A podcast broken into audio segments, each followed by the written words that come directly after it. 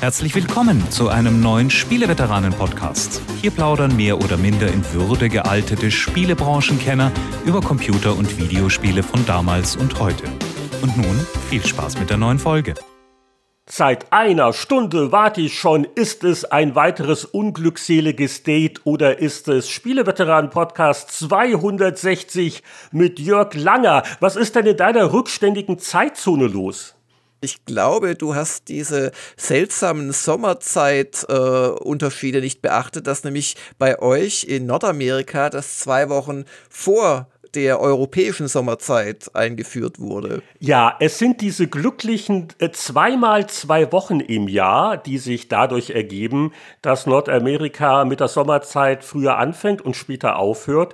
Und das heißt, wir kommen uns dann eine Stunde näher. Und das ist jetzt wieder so. Und das ist prima, weil wenn ich irgendwas will oder wichtige Fragen habe, dann kann ich dich noch besser erreichen, oder? Wie war das? Ja, aber du kannst mich doch immer erreichen, Heinrich, das weißt du doch. Das rote Telefon, das auf dem Nachttisch steht. Genau. Und ebenso mit Sorge beachtet, ob es klingelt oder nicht. Und ähm, damit auch Hallo an euch da draußen, liebe Zuhörer, bei der 260. Ausgabe des Spieleveteranen-Podcasts. Und heute ist eine Zeitreisen-Ausgabe. Wir werden also wieder in alten Magazinen blättern. Ja, und äh, das Beste ist, es ist gut möglich, dass wir ab nächstes Jahr sogar über Monate hinweg nur acht Stunden getrennt sind, denn also bei uns. Also du bist es immer noch bei der Zeit. Äh, ja, äh, ja, ja, genau, genau. Bei, bei der ja. Sommerzeit, nicht bei der Zeitschriftenzeitreise. Oh Gott, ja. das, das sind ja Jahrzehnte, das sind ja nicht nur Stunden. Die Sommerzeitreise, das wäre doch auch mal ein schöner Podcast-Titel. Ja, ich habe es gehört, äh, im, war das der amerikanische Senat? Ähm, einstimmig. einstimmig, unglaublich, gell? Ab 2023, Sommerzeit das ganze Jahr über, weil alle haben die Schnauze voll von der Umstellerei und zum Glück ist die Mehrheit auch der Meinung. Aber, aber du bist doch nicht in den USA, du bist doch in Kanada. Ja, ja, also äh, seit Jahren wird hier schon getönt von unserer Provinzregierung, äh, auch basierend auf irgendwelchen Umfragen, wo über 90 Prozent der Leute, sicher sehr repräsentativ diese Umfragen, man kennt das auch von euch, sagen, diese Umstellerei, genug, ich pack das nicht. Und die Ausrede war aber immer zu sagen, wir müssen aber Rücksicht auf unsere amerikanischen Nachbarn entlang der Westküste nehmen. Sonst bricht die Wirtschaft zusammen, die übliche Ausrede. Hm. Und äh, das war also immer der Grund, warum wir es nicht umgesetzt haben. Aber wenn das jetzt wirklich, ich, ich will ja nicht glauben, dass man sich in den USA beim derzeitigen politischen Klima mal einig bei einer Sache ist. Aber wenn jetzt wirklich, also Washington State vor allen Dingen bis runter nach Kalifornien, wenn die ab 2023 das ganze Jahr auf Sommerzeit sind, dann sind wir dabei. Und das ist fantastisch, weil wie gesagt, also wir, wir rücken da näher über Monate hinweg. All die Dinge, oh die Gott. wir dann tun können. ja, in Europa wurde ja auch angeblich äh, irgendwann mal eine Online-Umfrage gemacht, von der aber niemand außer irgendwelchen Leuten, denen das unglaublich wichtig ist, äh, irgendwas gehört hatte. Und da haben sich unter anderem in Deutschland 110 Prozent von 100 Prozent Befragten für die Abschaffung der Umstellung ausgesprochen. Mich hat allerdings keiner gefragt. Ich bin jetzt schon online unterwegs und auch oft auf Nachrichtenseiten und so. Ich habe tatsächlich gar nicht mitgekriegt oder einfach für einen blöden Witz gehalten oder irgendwas. Du, ich muss dir ehrlich sagen, mein Leben ist gerade in Corona-Zeiten so öde und eintönig geworden, dass diese Spannung, dieser Nervenkitzel, äh, zweimal im Jahr dran zu denken, den äh, Backofen umzuschalten von Hand und die Autouhr und all die anderen, die das noch nicht automatisch machen, das möchte ich eigentlich nicht missen, wenn ich ehrlich bin. Du kannst dir zur Kompensation ja einfach ins Auto dich setzen und die Uhr mal eine Stunde rauf und dann gleich wieder runterstellen und dann freust du dich Nein, auch. das ist nicht dasselbe, wie wenn du dann montags zu spät im Büro kommst und eine Entschuldigung hast oder zu früh oder was auch immer. Nein, nein, nein, nein. Ich will die Sommer- und Winterzeit beibehalten. Und wenn ich dann immer höre, diese, diese, ja, man kann den Kindern, den kleinen Babys nicht zumuten, die sind dann monatelang, ist deren innere Uhr aus. Das sind die großen ja. Babys, denen kann man das nicht zumuten. Und schwierig ist es immer im Herbst mit den Haustieren. Im Frühjahr ist das kein Problem, wenn sie eine Stunde früher als sonst gefüttert werden. Aber die dann eine Stunde später als sonst zu füttern, das kann zu Spannungen führen. Also schau, ich bin ja ein erfolgreicher äh, Katzengroßvater oder wie nennt man das? Onkel. Ähm, und ich kann dir sagen, Betreuer. dass diese Viecher einfach immer Hunger haben und da ist es völlig egal, zu welcher Zeit sie das gefüttert bekommen. Sie wollen immer mehr. Aber nächstes Jahr wird in der EU anscheinend noch nicht umgestellt, das wüsstest du. Das wüsste ich vermutlich, ja. Naja, vielleicht jetzt mit dem Druck hier aus British Columbia.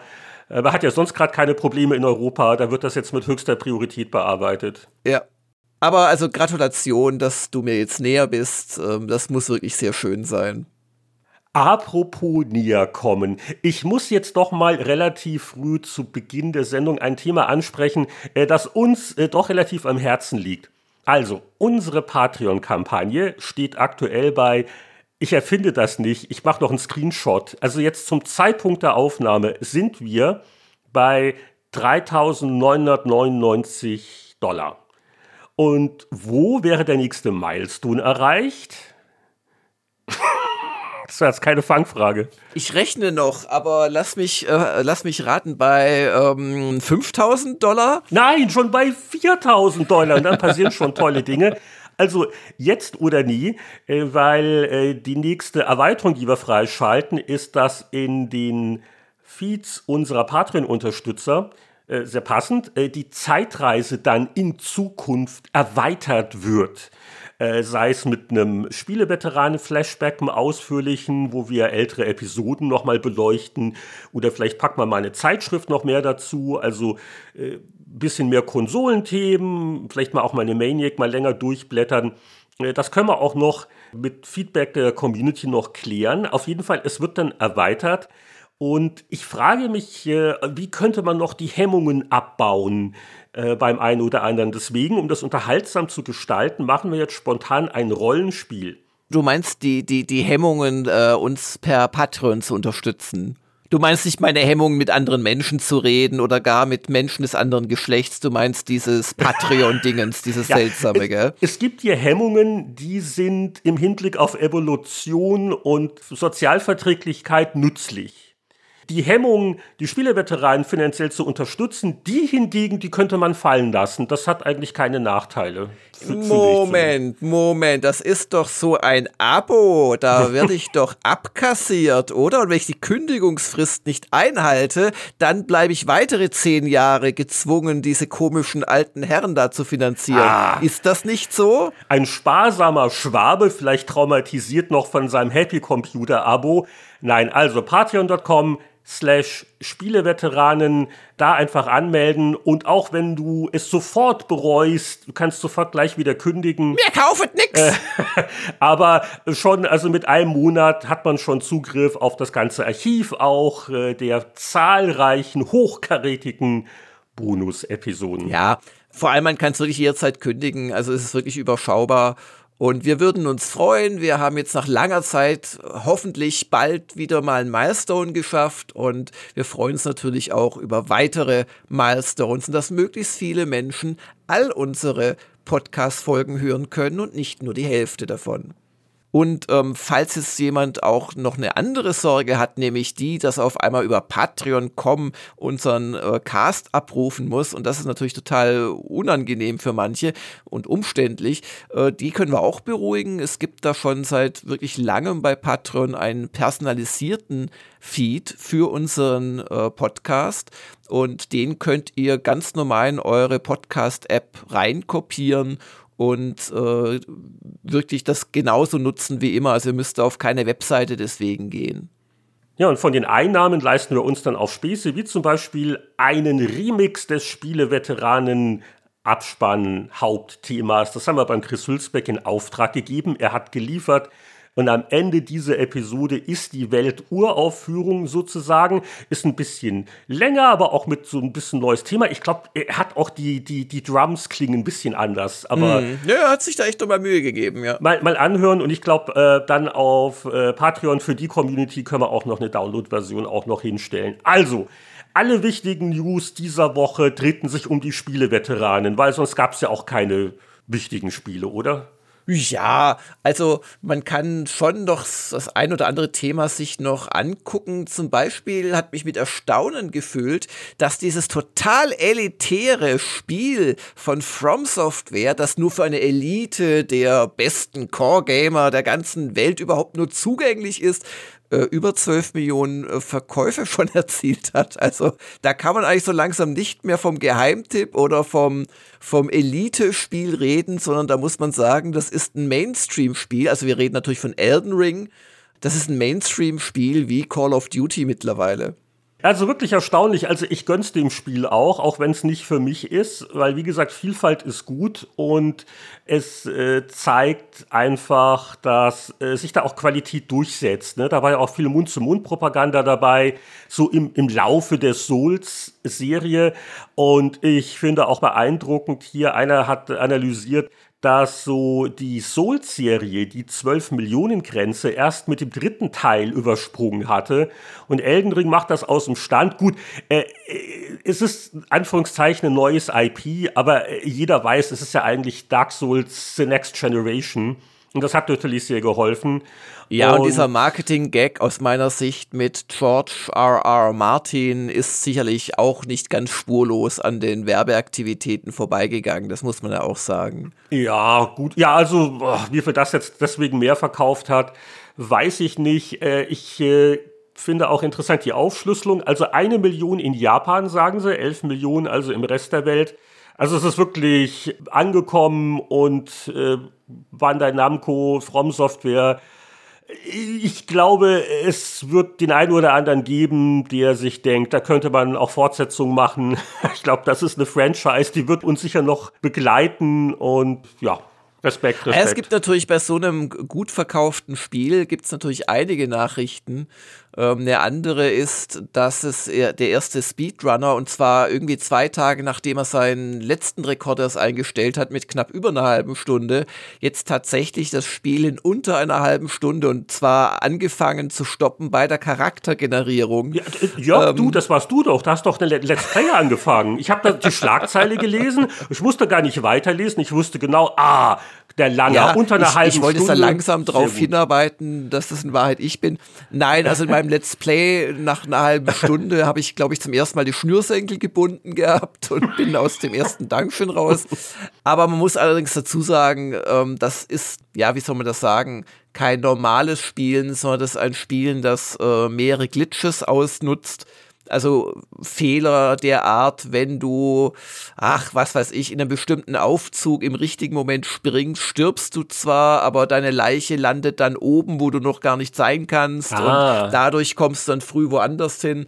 Es gibt in dem Spiel wohl auch so Teleportore, wo du früher in ganz andere Gebiete kommst und wenn du halt dann genau weißt, was du da machen musst und so. Aber es ist trotzdem natürlich beeindruckend. Und ich habe da ein paar Minuten reingeguckt in die halbe Stunde. Ich wollte nicht zu lange, weil ich mich natürlich nicht für mein Let's Play auf, auf Gamers Global spoilern möchte. Aber ähm, der Typ unterhält sich auch nebenher noch mit der Community, also kommentiert so einzelne Sprachchats, die da seine User ihm schreiben. Das ist schon alles sehr beeindruckend. Oder eine andere News noch, es, es gab jetzt Leute, denen das äh, Spiel zu schwer ist, oh Wunder. Ach. Wir hatten ja schon über den Pausen-Mod äh, berichtet. Jetzt gibt es wohl auch eine Easy-Mod, Heinrich ich finde es ja immer traurig, wenn eine Community sowas machen muss und äh, der Spielhersteller für sein teures Produkt nicht selber solche Optionen einbauen kann. Was ich aber dann amüsant fand, ist, dass also jemand in der Community wohl so erbost war, dass er dann gleich als Antwort den Hard Modus-Mod gemacht hat, äh, weil da, das Spiel ist ja viel zu leicht und äh, ja, genau. Und damit machst du auch jetzt dein Let's Play, oder? Mit dem Hard-Mode. Hardmode-Mod, meine Güte. Ja, ja, also jetzt mal ohne Flachs. Ich mache es mir schon schwerer als die meisten Spieler, denn ich spiele es nicht im Online-Modus. Und ähm, für Leute, die das Spiel nicht kennen, es ist immer so im Online-Modus, da siehst du ganz viele Nachrichten anderer Spieler, die dich halt äh, im Prinzip auf Geheimnisse hinweisen oder vor schweren Stellen warnen oder dir Tipps geben. Ja, oder jemand kommt in dein Spiel und hilft dir. Das ist ja wohl auch recht beliebt, ne? Ja, wobei das haben sie jetzt auch noch mal einfacher gemacht im äh, in Elden Ring. Äh, bislang konntest du, wenn du online spielst, ohne Gegenwehr äh, quasi konntest du invadiert werden, also von anderen Spielern angegriffen. Das geht jetzt nur noch, wenn du es aktiv durch einen Gegenstand erlaubst. Das, das finde ich schon mal sehr angenehm. Ja.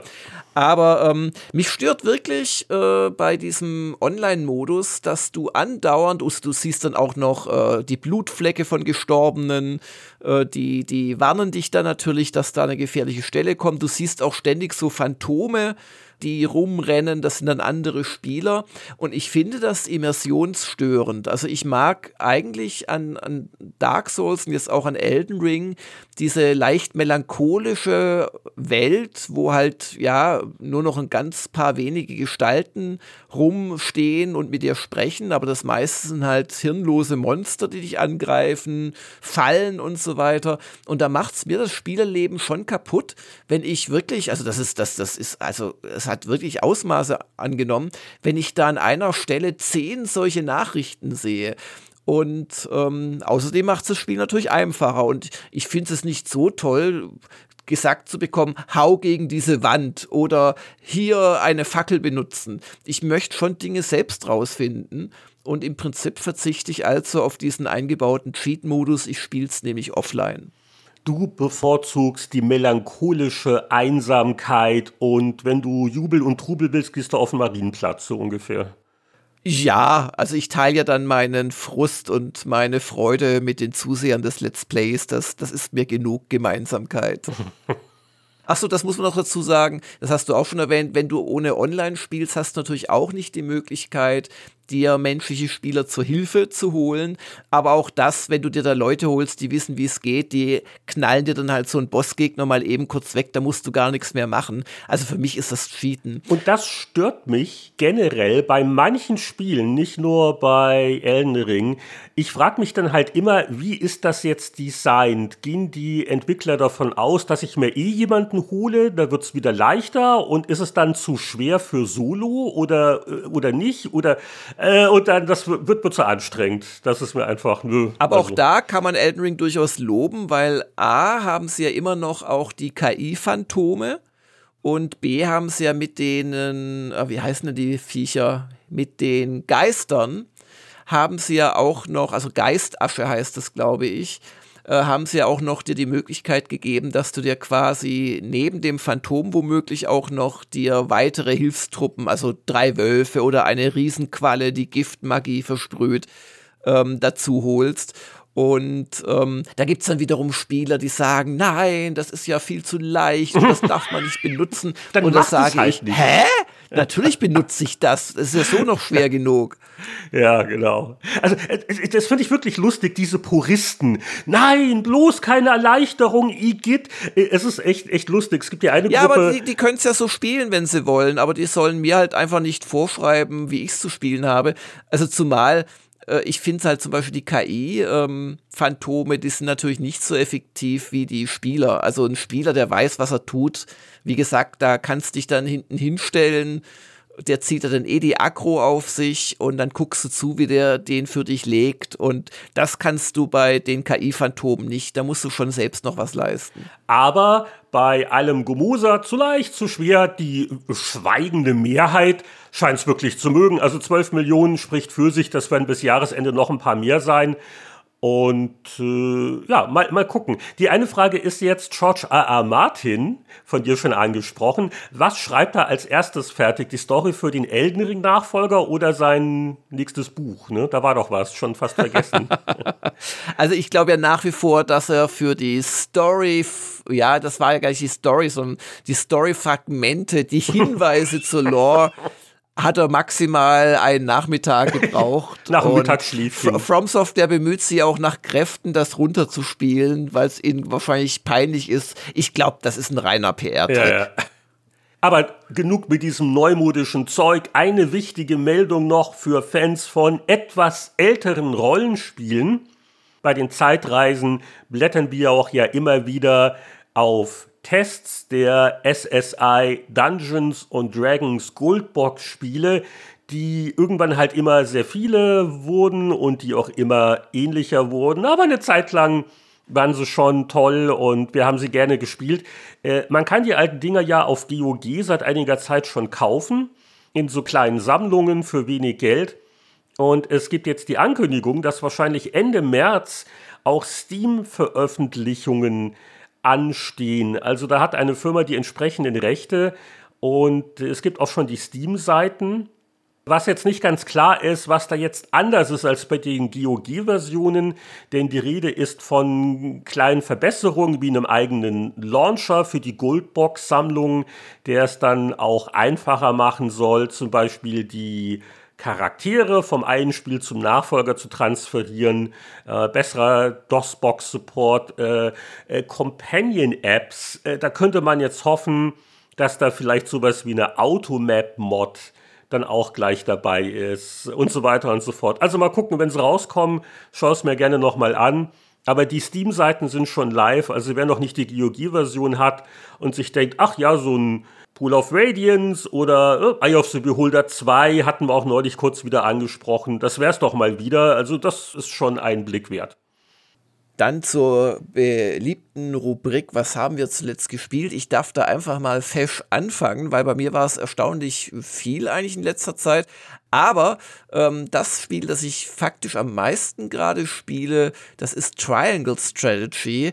Das wollen wir in zwei Wochen zu einem eigenen Podcast machen als neues Spiel zusammen mit dem Michael Hengst. Darum sage ich dazu nur, ja, es wird viel geredet im Spiel, aber es äh, ist von den Kämpfen ja sehr spannend. Und was geredet wird, ist auch gar nicht mal so blöd, wie ich es aus vielen anderen Japano-Rollenspielen oder Strategie-Rollenspielen kenne. Also. Kurze Erläuterung: Es ist ein Rundentaktikspiel, das so ein bisschen an Final Fantasy Tactics etc. erinnert, richtig? Und das gibt es ja, nur genau. für die Switch. Habe ich das richtig Das gibt es für die Switch und das ist von Square Enix ähm, und genau, das gibt es seit ein paar wenigen Wochen, ich glaube seit einer vollen Woche und ein paar zerquetschten gibt es das für die Switch. Und da seid ihr jetzt so quasi mittendrin und das heißt, wenn wir dann die eigene Folge dazu machen, dann gibt es so richtig den Insider-Talk. Da wird die letzte Mission analysiert. Ich habe doch schon viel zu viele Stunden rein versenkt und ich könnte mir vorstellen, dass ich es bis in zwei Wochen durchgespielt habe. Also das Spiel ist so, schätze ich mal, 50 Stunden lang. Ach je. Doch ein ganz schöner Brocken. Naja, gut, das gehört ja zum Genre. Okay, aber du, du hast Spaß soweit. Du klingst jetzt nicht so, als müsstest du dich zwingen. Genau. Was ich äh, völlig überraschend für mich äh, gespielt habe und auch gut gefunden habe. Das ist was ganz anderes, aber auch im weitesten Sinne ein Rollenspiel. Und zwar heißt das The Life and Suffering of Sir Brunte in the Final Days of the Abdisian Empire. Irgendwie sowas. Ich jetzt Längster Titel des Jahres. Hurra! ja. Game of the Year ähm, und das ist wirklich äh, ein interessantes Spiel. Es ist von einem russischen Studio. Es war auf PC schon draußen. Jetzt kam es halt vor einem Monat oder einem knappen Monat oder so, kam es auch für die Konsolen. Und darüber habe ich es überhaupt mitgekriegt. Das ist ja heutzutage so, viele Spiele äh, gehen so an einem vorbei. Allein was wir an PMs jeden Tag reinbekommen, da kannst du nicht alles dir anschauen und geschweige denn auch noch ausprobieren. Aber es klang schon spannend und ich habe es gespielt und da möchte ich dann doch unsere Hörer drüber informieren. Dieses The Life and Suffering of Sir Brante ist im Prinzip das, was man so als Fighting Fantasy Buch kennt oder als Genre kennt. Also sprich, ihr lest etwas, trefft eine Entscheidung und dann geht es irgendwie weiter. Aber es ist auch mit so einer Art alter Ego kombiniert. Das heißt, das äh, Spiel trackt doch eine gehörige Anzahl von Charakteren, also auch Nebencharakteren und sehr, sehr viele Werte. Und das könntest du in Papierform einfach gar nicht leisten. Völlig unmöglich. Da wirst du wahnsinnig werden. Das äh, Ganze spielt in einer mittelalterlichen Fantasy-Welt. Die haben Sprengstoff gerade entdeckt, aber sie haben halt auch so ein bisschen Zauberei und Magie und haben den ganzen Tag immer am Himmel quasi ihre Gottheiten vor Augen, weil es ist quasi ein riesen ja, ein, ein Weltenbaum, der Silver Tree ist das, der quasi in den Himmel ragt Und der ist halt wirklich da und der hat metaphysische Eigenschaften. Und wenn du stirbst in dieser Welt, außer du wirst zum Tode verurteilt durch die Autoritäten oder du bist wirklich schon sehr alt, dann stirbst du nicht den True Death, sondern du hast drei kleine Tode. Und da wachst du dann in irgendeiner Sakristei wieder auf und bist auch wirklich gestorben, aber die Götter, die Zwillingsgötter, die Twins, schenken dir ein neues Leben. Das muss man jetzt einfach mal so als Ausgangssituation äh, quasi hinnehmen. Und dann ist es auch noch eine Welt, die extrem hierarchisch aufgebaut ist. Es gibt zum einen die normalen Menschen, deren Los ist es zu leiden. Dann gibt es, und den anderen zu dienen. Und dann gibt es die Adligen, da gibt es zwei Klassen, die Verdienstadligen, die sich quasi durch Dienst im Heer oder in der Verwaltung für sich selbst durch ihre Leistung quasi den Adelstand erwerben, den aber nicht weiter vererben können. Und dann gibt es die richtigen Adligen und ganz oben gibt es dann noch äh, ja, eine andere Rasse. Die haben blaue Haut und sind größer und filigraner und kämpfen ganz toll.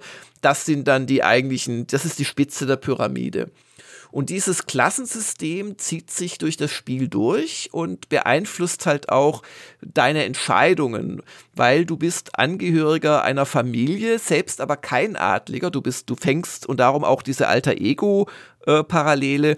Du fängst quasi auch so im Mutterbauch an, wie bei Alter Ego, so die erste Szene. Und dann hast du deine frühe Kindheit, deine Kindheit, deine, ja, so Teenagerzeit und dann äh, gehst du quasi an, an eine Akademie in der Hauptstadt. Das ist so deine Ausbildungszeit sozusagen.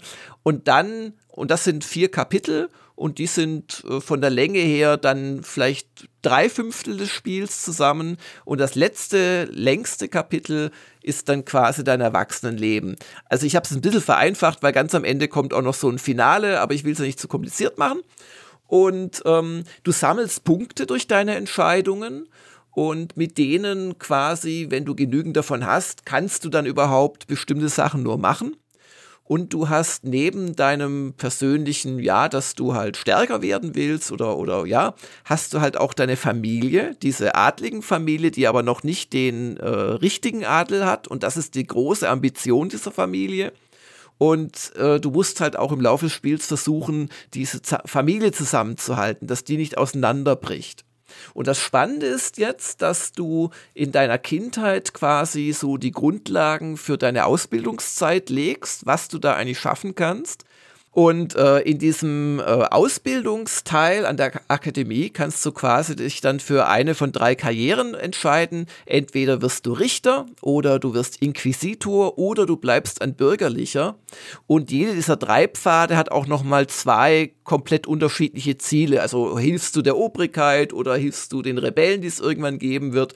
Und das alles wird halt so über Texte geschildert und über Werte gemacht. Es wird nie gewürfelt im Spiel und äh, hat mir wirklich höchst vergnügliche Stunden bereitet und ich habe es auch erst im dritten Versuch durchspielen können und dann auch nicht das ideale Ende geschafft.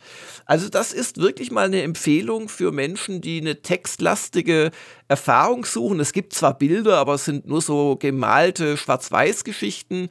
Sehr, sehr spannend. The Life and Suffering of Sir Brante. Schon der Titel ist ja textlastig, aber da kommt noch mehr. Also ich habe ein, vielleicht noch einen kleinen Update zum Thema der letzten Woche. Da haben wir ja, die Patreon-Unterstützer wissen das, mit äh, Anatol Locker ausführlich über Horizon Forbidden West äh, gesprochen und ich habe es dann noch am Wochenende auch noch ein bisschen gespielt, aber ich habe jetzt diese Sättigungsgrenze wieder erreicht. Habe ich oft bei Open World Spielen so 20, 25 Stunden und dann muss es wirklich ganz toll sein, dass ich dann noch begeistert weitermache. Und hier habe ich jetzt so das Gefühl, ja, okay, äh, ich glaube, ich habe die wesentlichen Dinge so waffentechnisch und äh, so die Talente, die ich mir freischalten wollte, habe ich auch. Und es, äh, der Blähfaktor bei diesen Spielen ist halt oft ein Problem für mich. Und ich habe ja letztes Mal gesagt, ja, so Wertungskonferenz, so 889 ist eigentlich nicht falsch. Also ich würde vielleicht ein bisschen noch mich zurückdrängen lassen. Also bei eurem System in Gamers Global würde ich vielleicht sogar sagen, eher die 8.5 als die 9. Aber es ist ja, also kannst eine Münze werfen, ist auch viel Geschmackssache. Aber äh, die letzten Tage habe ich ein Indie-Spiel für mich entdeckt, das äh, so einen simplen Charme hat, so wie die Spiele früher waren.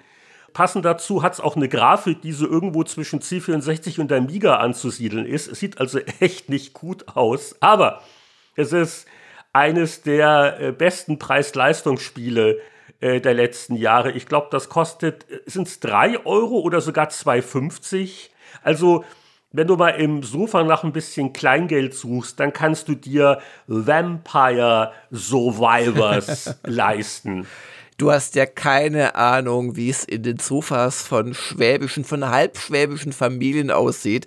Da liegt kein einziger Cent. Aber erzähl mal, was ist denn Vampire Dingens? Es ist ein Rogue-like Action-Spiel. Man könnte es bezeichnen als einen Twin-Stick-Shooter, aber nur mit einem Stick. also, du bist ein Charakter in einem Level, in dem man rumlaufen kann und immer mehr tödliche Gruselgestalten kommen auf dich zu. Und du bist ständig am Ausweichen und die Waffen, die du hast, die schießen automatisch. Ich habe die ersten Minuten damit verbracht, immer auf irgendwelche Feuerknöpfe zu hauen, bis ich das kapiert hatte. immer wenn du einen Level schaffst, dann hast du die Wahl zwischen drei oder vielleicht auch vier, je nach deinem Glückswert, äh, Waffen oder, oder Upgrades von bestehenden Waffen oder anderen Boni, zum Beispiel ein bisschen Lebensenergieregeneration oder eine höhere Saugkraft für das Aufsammeln der äh, meist blauen Erfahrungspunkte Dinger, die die gekillten Monster hinterlassen. Also du musst sie nicht nur killen, sondern du musst auch dann die Überreste aufsammeln, was äh, schon spannend werden kann, weil da vielleicht schon zwei Dutzend weitere Zombies aufgetaucht sind. Und dann hast du genau diese Momente, ah, schaffe ich das noch oder war ich leichtsinnig und beim Versuch dann noch was aufzuschnaufen, bin ich mal wieder gestorben. Und äh, ich habe also gestern Abend so meinen persönlichen äh, besten Run jetzt bisher geschafft. Ich glaube bis Level 75. Ich hatte ich glaube, ab Level 8 kannst du dann von bestimmten Waffen die Super-Duper-Version freischalten. Es war spektakulär. Es war ein einziger Rausch, wo du nur noch durch die Gegnerwogen durchgewalzt bist und meine. aber, aber du machst ja nichts, außer die Figur zu bewegen, wenn ich es richtig Ja, kapiere. aber genau, also äh, es ist eigentlich simpel und das ist auch das Gute an dem Spiel, weil es hat genauso diesen 20 Minuten zwischendurch Charme. Und äh, man kommt also fast in so einen tranceähnlichen Zustand rein. Ich würde es wirklich als ein Entspannungsspiel bezeichnen.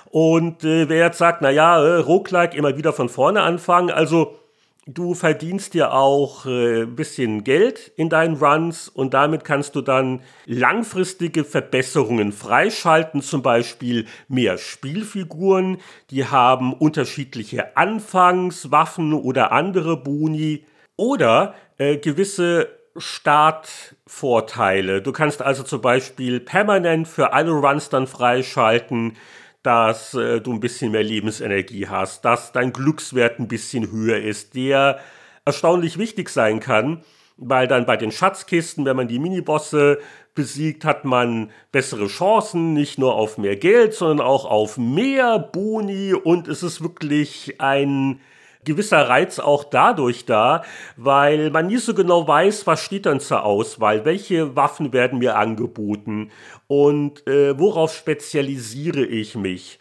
Oh, ich habe jetzt hier dieses Ding, das bei allen Projektilwaffen mir ein extra Projektil gibt. Äh, das passt wunderbar, wenn man mehrere Projektilwaffen schon freigeschaltet hat, weil und so weiter und so fort. Also, wie gesagt, es ist ein einfaches Spiel, aber das gefällt mir auch gerade so gut daran, weil also nach einem Open-World-Ding wie Horizon äh, ist das jetzt genau das Richtige zur Erholung. Und äh, ich warne noch mal vor der Grafik, nicht, dass da jemand die gigantische Summe von, von 2,50 ausgibt und sich dann beschwert, was hat der Lehnhardt mir denn da empfohlen? Also, äh, wer jetzt nicht gerade so diese Twin-Stick-Shooter-Richtung hasst, und wie gesagt, es ist eine reduzierte Form des Twin-Stick-Shooters, der, das solltest einfach mal kaufen und spielen. Und auch, auch wenn du nur eine, eine Stunde damit verbringst, das ist das Geld locker wert. Äh, es hat äh, wirklich viel Charme. Es ist noch in Early Access. Da wird also noch was dran getan. Und die eine Sache, die ich mir wünschen würde, also wenn du neu in dem Spiel bist, dann ist also alles, was so, so fünf Minuten vielleicht dauert, ist schon ein langer, erfolgreicher Run. Aber weil man ja dazu lernt und auch ein bisschen, dann, ah, da muss ich vorsichtiger sein und bei dem Gegner, bla bla bla, ich habe hier ein Upgrade. Äh, die Runs werden dann immer länger. Ich habe jetzt wirklich auch Runs gehabt, das waren also 20, 30 Minuten. Und da würde man sich wünschen, dass man mittendrin einfach speichern kann. Also Save und Quit, das gibt's noch nicht.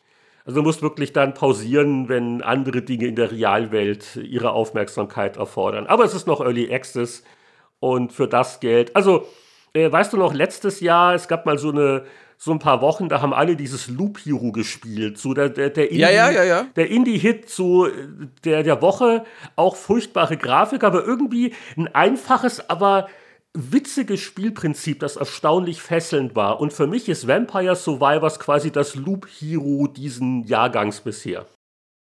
Nachdem wir jetzt beide wissen, dass Heinrich eher auf die ganz leichten, aber spannenden Spiele steht und ich auf die komplizierten, aber spannenden Spiele. So leicht Spiele. ist das gar nicht. Mach, mach du mal Level 75 in Vampire Survivors.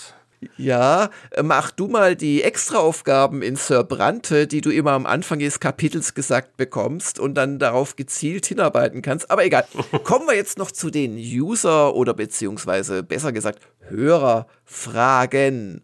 Ja, beginnen möchte ich heute mit dem Alessandro Zecker, denn der hat eine Frage neulich gestellt, die passt ganz gut zu dem, was wir zu Beginn berichtet haben, nach dem Motto Milestones und erweiterte Zeitreisen, neue Features.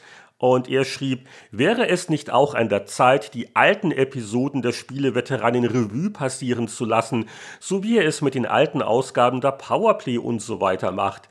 Ich ziehe mir diese seit einigen Tagen wieder alle schön der Reihe nach rein und muss wegen der mittlerweile anachronistisch anmutenden Beiträge der jeweiligen Mitwirkenden schwutzeln. Alessandro, du bist ein tapferer Mensch. Also wenn ich mal in die alten Dinger mal wieder reinhöre, dann uah. Ja, vor allem die, die Soundqualität war echt schlecht. Also Wahnsinn. Äh, ja, also Spieleveteranen Flashback, worüber haben wir vor zehn Jahren geredet. Also das gehört also wirklich in den Bereich nächster Milestone für die Patreon-Unterstützer. Aber ja, also hin und wieder mal und ich habe auch was vorbereitet äh, für nachher für die Zeitreise, so als einen kleinen Vorgeschmack bei einem Thema äh, kann man sicher auch die, die alten Podcasts mal wieder rauskramen. Auch wenn es mich mitunter schmerzt. Weil, ach, das hätte man alles besser machen können, aber den Effekt hast du ja immer. Wenn wir in zehn Jahren die heutige Folge uns anhören, dann will ich auch nicht wissen, was ich dann empfinden werde.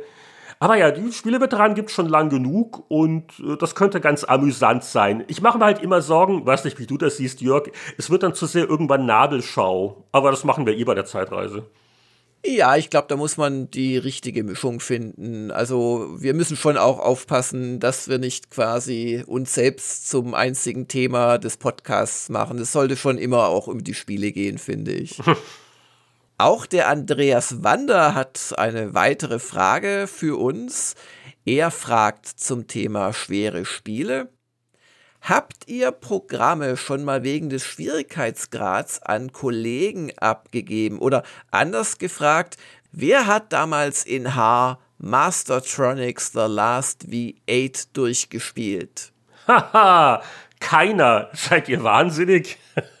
also, äh, ich, ich, weiß nicht, äh, ob es diesen Mythos wirklich gibt. Also, ich erkläre nochmal offiziell, es gab damals nicht den Anspruch, jedes Spiel durchzuspielen. Kommt auch daher, dass das äh, zu Beginn unserer Happy Computer und dann Powerplay Testzeiten oft auch immer noch sehr einfache arcadige Spiele waren, die einfach Level für Level immer schwerer wurden, bis es einfach unmöglich war und normale Menschen, also ich zumindest, da keine Chance hatten. Man hat sich einen Eindruck gebildet, man hatte vielleicht noch Informationen oder irgend mal rumgepokt und wusste ungefähr, was kommt da noch quantitativ. Aber äh, gerade, sage ich mal, jetzt so ein, auch noch so, ein, so einen kleineren Titel wie ein Mastertronic Billigspiel durchzuspielen, daran war nicht zu denken. Das ist ja auch, äh, ja, jetzt wieder äh, Thema Elden Ring, ne? ich, ich, weiß nicht, äh, wie das heute ist. Also ich glaube nicht, dass man ein Spiel durchspielen muss, um eine Kritik drüber zu schreiben, ganz ehrlich. Also wer hat die Zeit, wer hat den Nerv? Hm. Aber gab es schon mal einen Fall, wo man was abgegeben hat? Generell, also so an einen konkreten erinnere ich mich jetzt nicht. Man, man hat vielleicht, wenn man Sachen verteilt hat, äh, Fälle gehabt, wo man vielleicht merkte, oh, das ist nicht so meins, äh, Kollege X, willst du das nicht eher oder äh, wollen wir das tauschen? Aber so ganz genau weiß ich das auch nicht mehr, wie das abgelaufen ist. Also ich habe da jetzt kein konkretes Beispiel. Also meine Antwort ist äh, diametral in jedem einzelnen Punkt anders als die von Heinrich. Mhm. Zunächst mal, natürlich muss man nicht Spiele immer durchspielen, um sie testen zu können, aber es hilft schon. Es gibt Spiele, das sollte man es fast tun, finde ich oder man fühlt sich einfach noch sicherer. Also bei einem Warhammer 3 zum Beispiel bin ich schon recht froh, dass ich die äh, Zeit investieren konnte, um eine Kampagne wirklich durchzuspielen, weil man erst dann das Late Game sieht, die Finalschlacht und so weiter. Äh, bei einem Elden Ring wäre das bei uns nicht möglich gewesen, rein zeitlich. Also wenn man mal davon ausgeht, dass man da äh, 60, 70 Stunden wahrscheinlich brauchen wird, wenn nicht 80 aber wir haben es halt so lange wie irgendwie möglich gespielt. Das waren, glaube ich, 40 Stunden. Ähm, das kommt natürlich ganz auf die Wichtigkeit des Programms an. Aber wir haben schon bei den ganz wichtigen Spielen den Anspruch, also bei Gamers Global, aber auch früher bei GameStar, sie schon möglichst durchzuspielen. Das ist natürlich ein unglaublicher Aufwand und das macht es halt auch so schwer, da auch, sag ich mal, fähige, freie Autoren zu finden für, weil letzten Endes muss das ja für die Beteiligten im Kosten-Nutzen-Verhältnis auch stehen. Ich habe auch den Eindruck, dass der Anspruch von Seiten der Zielgruppe, man habe Spiele gehörigst äh, durchzuspielen, sehr gestiegen ist in vergangenen Jahren, aber letztlich, dass es da nur Leuten um Munition geht, ihnen unliebsame Wertungen quasi zu diskreditieren nach dem Motto, ha, wie kannst du Dark Souls äh, wagen, nicht perfekt zu finden, du hast es ja nicht durchgespielt, weil generell stimme ich dir schon zu, Heinrich. Also sagen wir es mal so, ob ein Spiel schlecht ist oder gut, dafür braucht man in der Regel keine zehn Stunden, um das äh, festzustellen. Die Frage ist dann eher, wie schlecht oder wie gut ist es? Und bei dem wie schlecht sagt man dann relativ bald, naja, also das, da geht es nicht mehr um die letzten Nuancen. Was jetzt das Umverteilen wegen Schwierigkeitsgrad anbelangt, da habe ich keinerlei falsche Scham zuzugeben, dass ich zum Beispiel just bei Elden Ring, dass ich durchaus mir auch hätte vorstellen können zu testen, gesagt habe, nee, danke, das macht mal ein fähigerer junger Kollege und das habe ich auch schon öfters gemacht. Also wenn ich einfach weiß, da bleibe ich in der zur Verfügung stehenden Zeit einfach zu früh hängen, äh, das dann abzugeben. Aber das hast du doch vielleicht schon von Anfang an so geplant gehabt, weil du hast gewusst, dass du zu lange brauchst. Aber gab es auch den Fall, wo du angefangen hast und dann so nach ein paar Stunden gemerkt hast, oh oh, Hilfe. Naja, so einen ähnlichen Fall hatten wir bei Metroid Dread, auch vor nicht allzu langer Zeit. Da habe ich ja die, glaube ich, weltweit niedrigste Wertung gegeben, eine 6-0, hm. weil ich tatsächlich an einer Stelle stundenlang hing. Und ähm, ich, ich kam schlichtweg nicht mehr weiter. Und ich habe ja den Test gemacht. Und da habe ich dann tatsächlich den Kollegen Dennis Hiller gebeten, dass er sich's anguckt mit meinem Spielstand und er war dann nach ungefähr zehn Minuten hat er die Stelle geschafft gehabt. Also für ihn war es überhaupt kein Problem. Das ändert aber nichts daran, dass das eine blöde Stelle war. Und dann hat er das noch weitergespielt und dann habe ich quasi seinen Spielstand übernommen und auch nochmal weitergespielt. Also da kenne ich auch nichts, aber ich habe das in dem Fall auch sehr offensiv vertreten, warum mir dieses stundenlange Herumirren in den immer selben Gängen äh, wo ich nicht mehr vor, nicht zurückkam, warum mir das wirklich den Spielspaß vermasselt hat in dem, in dem Fall. Und äh, habt ihr dann die Wertung aktualisiert oder hat dann Dennis seine eigene Wertung abgegeben? Genau, letzteres. Also ich, ich habe die 6-0 gegeben und bleib auch dabei. Und der Dennis hat es dann noch äh, weiter und auch durchgespielt und hat dann die 7-5 gegeben dafür. Aber das wäre noch ein Aspekt, also gerade wenn der Andreas so von Happy Powerplay-Zeiten redet, das Durchspielen war mir zumindest nicht so wichtig. Aber wir hatten halt den Luxus mit den festangestellten Redakteuren, dann vor allen Dingen als dann, ne, also nach Heini Bobo und dann äh, mit Anatol und Martin, als das so langsam wuchs, äh, dass wir auch so Meinungen abprallen lassen konnten. Oder, äh, oder ein anderer guckt sich halt auch mal was an. Also, ja, die, ja, ja. also lieber verschiedene Meinungen oder Feedback in der Redaktion, als so einer alleine, der nie mit einem anderen drüber redet, spielt das so vor sich hin. Da kann man jetzt auch lang drüber reden, was ist das kleinere Übel, ne? Ja, ich finde beides eigentlich sehr interessant. Also vom Prinzip her ähm, finde ich es immer sehr wertvoll, alternative Meinungen zu haben. Wir versuchen das bei Gamers Global ab und zu zu machen. Wir schaffen es nur selten, weil wir einfach ein kleines Team sind. Aber wir haben zum Beispiel bei Elex 2 extra einen äh, Menschen, den Christian Burtchen, ex-Computec als freien Autor, das äh, testen lassen und parallel den Benjamin Braun, der schon das immer macht für uns. Der Christian war der Elex-Nichtkenner und der Benjamin war der ja, Fan seit Gothic 1 Zeiten. Dummerweise haben sie genau dieselbe Wertung gegeben, ohne Absprache. Aber das ist halt auch, da haben sich dann auch User beschwert, ja, dann müssen die halt unterschiedliche Wertungen naja, geben. Müssen, müssen wir aber warum? Man muss überhaupt nicht. Sie sind voneinander unabhängig zu einer 8.0 gekommen, was eh vielleicht fast ein bisschen hoch ist aus meiner persönlichen Sicht. Aber ähm, ich finde sowas immer spannend. Aber als Schlusswort sei noch mal gesagt, wir hatten es früher in Anführungszeichen einfacher. Gut, wir hatten natürlich auch Belastungen dadurch, dass die Redaktionen relativ klein waren und wir also viel zu viel eigentlich Zeug getestet haben, auch noch die Umsetzung, also einfach die Menge an Titeln, so dieser alte Anspruch, wir testen alles das konnte man ja doch versuchen, bevor das mit der digitalen Distribution dann äh, zur Explosion von Spielen geführt hat. Äh, aber das durchschnittliche Spiel zu Happy Powerplay-Zeiten, das war einfach nicht so umfangreich. Und es sind ja heutzutage nicht nur die AAA-Sachen so aufgebläht, oder teilweise auch einfach nur gut äh, umfangreich. Ich will das nicht so negativ jetzt klingen lassen, aber ja teilweise auch so Indie-Spiele, die kommen, was man da doch an Zeit reinzustecken hat. Ja, ja. Da war das früher oft schön, wenn US Gold hat mal wieder eine mittelmäßige Automatenumsetzung gemacht. Ne? Also da hast du halt nicht 80 Stunden dafür einplanen müssen. Ja, ja. Und damit sind wir eigentlich schon beim Thema der zweiten Hälfte des heutigen Casts bei alten Tests und sonstigen Berichten in der Zeitreise.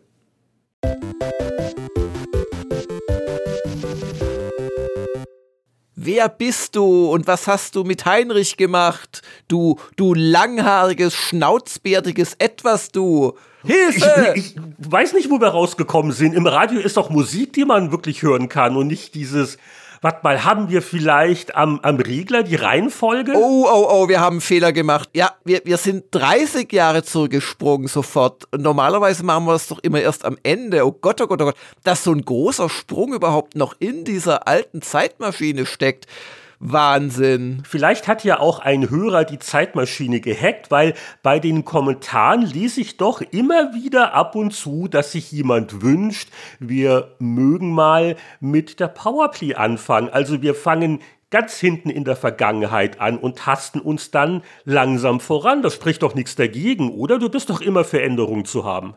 Ähm, ja, äh, das heißt aber, du hast dann am Beginn des Segments wahrscheinlich noch mehr Energie für deine Monologe und deine Bereitschaft, selbst obskurste Perlen von vor 30 Jahren ausgiebigst zu besprechen. Aber wenn die Hörer das wollen, soll es mir recht sein, Heinrich. Jetzt wollen wir mal sehen. Also wenn man sich übrigens unsere Timecodes ansieht, dann merkt man, dass das hier alles Propaganda ist. Die Powerplay-Segmente sind gar nicht so lang, wie der Langer immer tut, im Vergleich zu gewissen anderen. Aber deswegen, aber die geistige Frische, die ist äh, in meinem Alter natürlich immer ein wichtiger Faktor und deswegen ausnahmsweise heute mal mit umgedrehter Reihenfolge. Aber keine Angst, deine, wie hießen sie diese Nischenhefte, diese irgendwas Stars, die kommen auch noch dran. Okay, dann zu, ist alles Zu gut. Beginn, also keine Sorge, äh, das Pfeil ist nicht korrupt, wir machen das mit Absicht. Wir beginnen äh, vor 30 Jahren mit der Powerplay 4 1992 und angesichts des Titelbilds sage ich mal, ha! Spieleveteranen Podcast Episode 255. Da waren wir schnell genug und haben aus diesem Thema sogar ein eigenes altes Spiel gemacht. Denn auf dem Titelbild prangt unübersehbar die Schrift Star Trek 25 Jahre Enterprise, das Jubiläumsspiel im Test. Und eine wunderschön gezeichnete Artwork mit den Heroen der klassischen Serie. Und das war natürlich das Interplay Point-and-Click-Adventure, das in der Ausgabe getestet wurde. Äh, sieht echt hübsch aus und war auch ein interessantes Spiel. Und ja, wir hatten vor einigen Wochen mit dem renommierten Star Trek-Forscher Roland Austinat ein bisschen länger drüber gesprochen. Jedenfalls da war der Test von der Powerplay drin und äh, können wir noch mal vielleicht noch mal einen kleinen Auszug von Boris Schneiders Meinungskasten verlesen. Jedes Adventure findet in fünf bis sechs Räumen statt und ist selbst mit wildem Ausprobieren schnell gelöst. Der Schwierigkeitsgrad steigt dabei kaum. Ansonsten aber Lob für die Programmierer, die das Gefühl der Star Trek Fernsehserie grandios eingefangen haben. Keine Frage, Star Trek-Fans brauchen dieses Programm, auch wenn sie es schnell durchspielen. Ja, und das war damals äh, der Hauptgrund, glaube ich, dass es doch nicht ganz für den 80er gereicht hat. Also Boris hat äh, kritisiert, wie schnell äh, man diese äh, ganz putzigen Adventure-Episoden durch hatte und was wie so vieles relativ ist. Wir haben es ja dann neu gespielt und ich hing zum Beispiel gleich im ersten Episoden-Adventure an einer Stelle doch recht lange. Und ähm, vielleicht war da Boris auch einfach fähiger, als, als ich es äh, heute zu bin. gut. Ja. Und äh, ich, ich, glaube, auch wenn man es heute wieder spielt, allein wegen der, mh, hm, will ich sagen, umständlichen, aber nicht immer ganz optimierten Bedienung, braucht man einfach ein bisschen. Aber die, die, die Pixel-Grafik und natürlich die Version, die man heute als Download noch kaufen kann, das ist dann auch die CD-ROM-Version, die erst dann später kam, mit den Originalsprechern. Also äh, das hat schon Spaß gemacht. Aber in dieser Powerplay-Ausgabe haben wir zwei Titel im Testteil, deren Namen vielleicht nicht so äh, total nach Klassiker vielleicht klingen. Aber es waren die Debütspiele von Entwicklungsstudios, die dann im Laufe der Jahrzehnte immer größer und wichtiger wurden und heute noch klangvolle Namen sind. Und eines dieser Spiele ist auch einer der Titeltexte. Da wird ein furioses Rollenspiel für Amiga-Fans versprochen. Und zwar handelt es sich um Black Crypt. Ein äh, für Amiga-Verhältnisse wirklich schönes Spiel, das äh, spontan so an Eye of the Beholder und andere Dungeon Crawler erinnert. Äh, man hat vier Figuren offensichtlich in der Party. Äh, links und rechts von ihnen ist die Ausrüstung, also linke und rechte Hand abgebildet, dazu weitere Statuswerte. Bewegt hat man sich wie bei Dungeon Master offenkundig durch beherzten Klick auf Richtungstasten, die auch Teil des Interfaces waren. Und es gab ein relativ großes 3D, nennen wir es mal, Sichtfenster, weil da haben ja viele Spiele getrickst und dieses Fenster möglichst klein gemacht, um Rechenzeit zu sparen. Also sah durchaus oder sieht durchaus interessant aus für damalige Verhältnisse, aber das Spannendste ist natürlich, von wem das war. Und das ist eine Firma, die hat man danach durchaus noch gehört. Raven Software, das ist ein Studio, das natürlich im Laufe der Jahre viele, vor allem Ego-Shooter auf PC entwickelt hat. Und die haben wirklich mal auf dem Amiga angefangen. Und da gibt's eine hübsche kleine Geschichte, weil ich hatte äh, vor äh, wenigen Jahren mit einem der beiden Studiogründer gesprochen, dem Brian Raffle. Äh, den hatte ich interviewt für eine GameStar-Reportage. Und ja, der hat bestätigt, Black Crypt, das war noch auf dem Amiga, aber schon als sie damit rauskamen, war ihnen klar, die Zukunft wird der PC sein. Also sie haben PC-Programmierer gesucht. Und was hat man damals gemacht? Man hat in der örtlichen Tageszeitung Stellenanzeige aufgegeben. Die waren in Madison im US-Bundesstaat Wisconsin. Und es gab mal eine Periode, ich glaube, es war nicht wahnsinnig lang, ein knappes Jahr, bevor es ihnen dann zu kalt war und sie nach Texas gezogen sind. Da war It Software im selben Ort. Und die Welt ist klein. Die damalige Freundin von John Romero hat diese Anzeige gesehen in der Tageszeitung und meinte zu John, hey, die sind ja bei uns im Ort. Ich meine, wie viele Spieleentwickler gab es in Madison, Wisconsin? ein paar Jahrzehnten. und ruft die doch mal an und dann hat man sich getroffen und äh, die, die Carmax und Tom Hall und Romero und alle kamen und haben uns besucht und die waren auch ganz beeindruckt von dem, was sie gemacht haben. Und das war der Auslöser, dass es dann zu Heretic und Hexen kam und zu dieser Zusammenarbeit mit It Software, weil die einfach meinten, ach ja, ihr könnt ja was und der Rest ist Geschichte, wie man so schön sagt. Aber Black Crypt auf Amiga, ich, ich habe es äh, nicht gespielt, du bist da auch nicht ganz sicher, aber wir haben ja hier die, die Powerplay-Tester, die haben es auch bewertet. Genau, und zwar mit einem Gut und einem Geht und einer Wertung von 71 Prozent. Und ich zitiere einfach mal den etwas grummeligen Michael Hengst. Obwohl das Spiel konzeptionell für Einsteiger ausgelegt ist, werden Anfänger und sogar Experten durch einen ganzen Berg spielerischer Ungereimtheiten eher verschreckt. Statt Spielspaß übernimmt hier der Frust die Regie. Ein weiteres vermeidbares Ärgernis ist die ziemlich verzwickte Benutzerführung. Für meinen Geschmack hat Ravensoft das Klassenziel weit verfehlt. Da helfen auch die witzigen grafischen Gags, toll animierte Monster und ein großes Spielfeld nicht viel. Wow. Wobei also auch der Zweitester, der Richard Eisenmenger, der das Gutgesicht macht, äh, der schreibt also auch gleich zu Beginn, also da bräuchte man eigentlich einen Warnaufkleber auf der Packung. Vorsicht, nur für Experten. Also nach den Maßstäben von vor 30 Jahren, äh, bum, bum, bum, klingt jetzt nicht nach etwas, was ich unbedingt heute noch mal spielen müsste.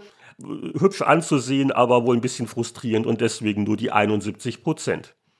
Sehr viel begeisterter war der Michael beim nächsten größeren Test im Shadowlands dass er mit einer 85% auch für Amiga bewertet und äh, wo er vor allem die äh, von Dungeon Master entlehnte Maussteuerung lobt. Ich kenne das Spiel selbst nicht. Ich sehe eine isometrische Grafik mit einem Helden, den er auch Trantor genannt hat. Sehr gut. Und nein, mit mehreren Helden. Die sind in jeder Ecke ist ein eigener mit Bobo, Trantor und anderen. Stallion. Das Spiel sagt mir gar nichts. Äh, das hat Domark wohl rausgebracht. Ich gucke mal halt die Screenshots an. Ich bin nur wirklich verwundert, weil also 85 Prozent. Und es ist auch ein Rollenspiel laut Genrebezeichnung. Und ein super Gesicht macht der Hengst auch noch. Ja. Also war das irgendwie, haben wir da was versäumt? Oder war das einfach nur so Nischengeschmack? Wie rechtfertigt er denn die hohe Wertung? Ja, das kann ich gerne mal vortragen. Er schreibt, das nenne ich innovativ. Statt einfach abzukupfern, haben sich die Programmierer richtig was Neues einfallen lassen. Zwar ist die leicht zu erlernende Benutzerführung via Maus deutlich von Dungeon Master inspiriert, aber damit erschöpfen sich die Gemeinsamkeiten. Dann erwähnt er automatisches Kampfsystem, Fehlen eines Automappers und eins, zwei andere Geschichten. Also mir ist nur aufgefallen, dass äh, dann ein Jahr später die PC-Wertung doch äh, ein paar Pünktchen weniger gekriegt hat und dann äh, ist vom konfusen Kampfmodus die Rede. Also vielleicht war es einfach ein Ding, was Michael einfach mochte und kein anderer hatte ja. Zeit und Nerv oder war mutig genug, ihn zu überreden. Ja, er, er, lobt aber auch noch einiges in seinem Meinungskasten. Das sollte man vielleicht bei einem Super dann schon auch noch den werten Spieleveteranen vortragen lassen. Er lobt nämlich besonders die Idee mit den Lichträtseln sei brillant und hervorragend im Spiel umgesetzt. Versteckte Extras und verborgene Räume sorgen für gepflegte Abwechslung und er sagt auch noch, der Schwierigkeitsgrad, der sich an eurer Leistung orientiert, lässt Einsteigern viel Freiraum und bietet Experten eine echte Herausforderung. Rollenspielherz, was willst du mehr? Wow. Also der war richtig, richtig angetan. Also Jörg, du wirst nach der Aufnahme sofort zum Amiga rennen. Ja, also das musst du doch also nachholen, das, weil damals das wird heute Nacht noch durchgespielt. Auch nicht gespielt. weil, also es, Shadowlands, der Name klingt irgendwie vertraut, aber ich glaube, da gab es noch ein anderes Spiel, das hieß so ähnlich, aber das war das ja, nicht. Ja. Also eher erinnern kann ich mich an das Spiel, das nebendran beworben wird. Noch ist es nicht im Testteil, das wird im Laufe der nächsten Zeitreisen sicher nachgeholt werden, aber Jörg, was ist ja wohl gemeint? Beinahe schon virtuelle Realität. Die absolute Neuheit im Bereich der 3D-Dungeon-Spiele. Ja gut, die Auflösung, du hast das Heft vor Augen, ist vielleicht nicht so schwierig. ja, ja, also äh, übrigens eine sehr schöne Anzeige, wie ich finde. Äh, es handelt sich, wobei der, der Held ist so ein He-Man-Verschnitt, das war ja damals auch noch in Mode, diese komischen Actionfiguren.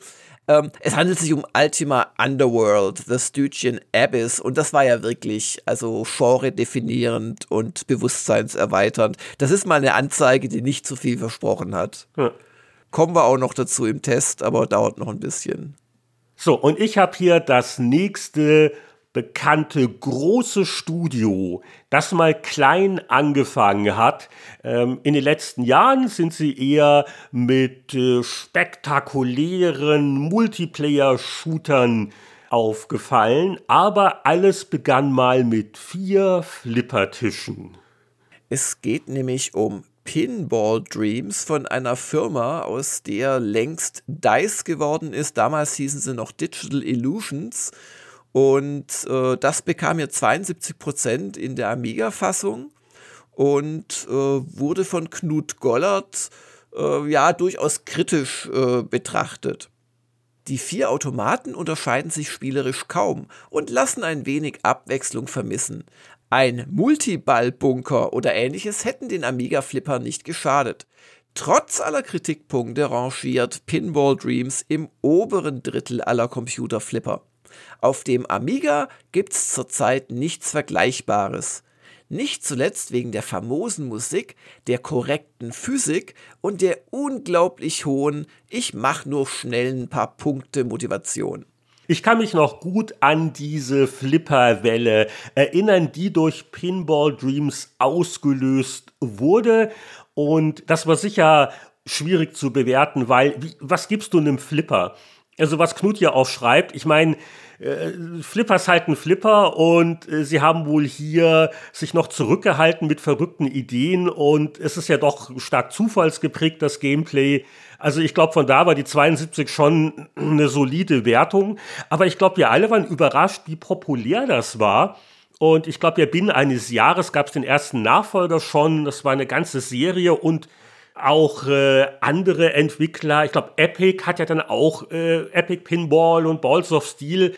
Äh, weißt du noch, diese frühen 90er, wo ja, ja, das, ständig ja, wurde ja. geflippert?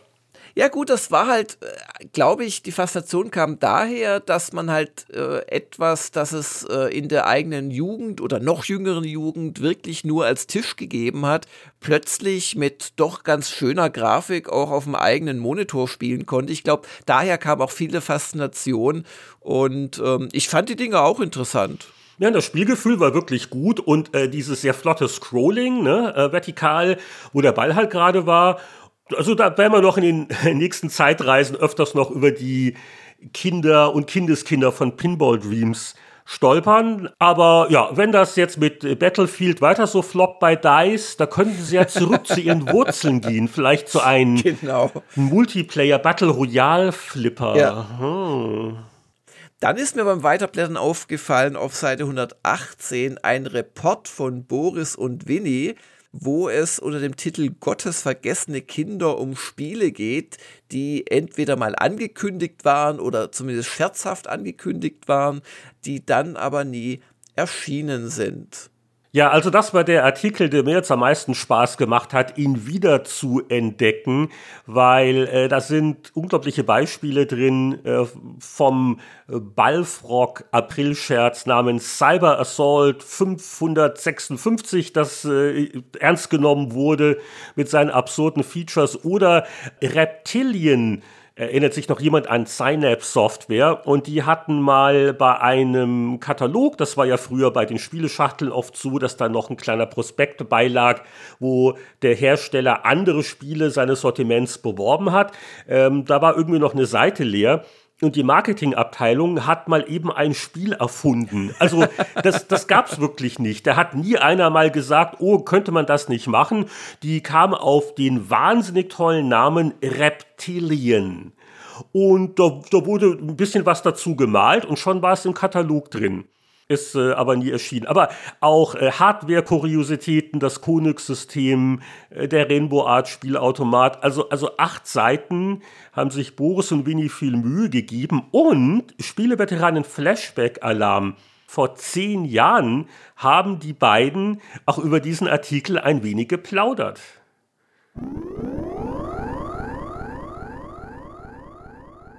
Gut, also Richtig glaube, spannend wird's dann aber ja. noch so auf Seite 118. Äh, das ist dann auch wirklich, was sich mal lohnt zu lesen.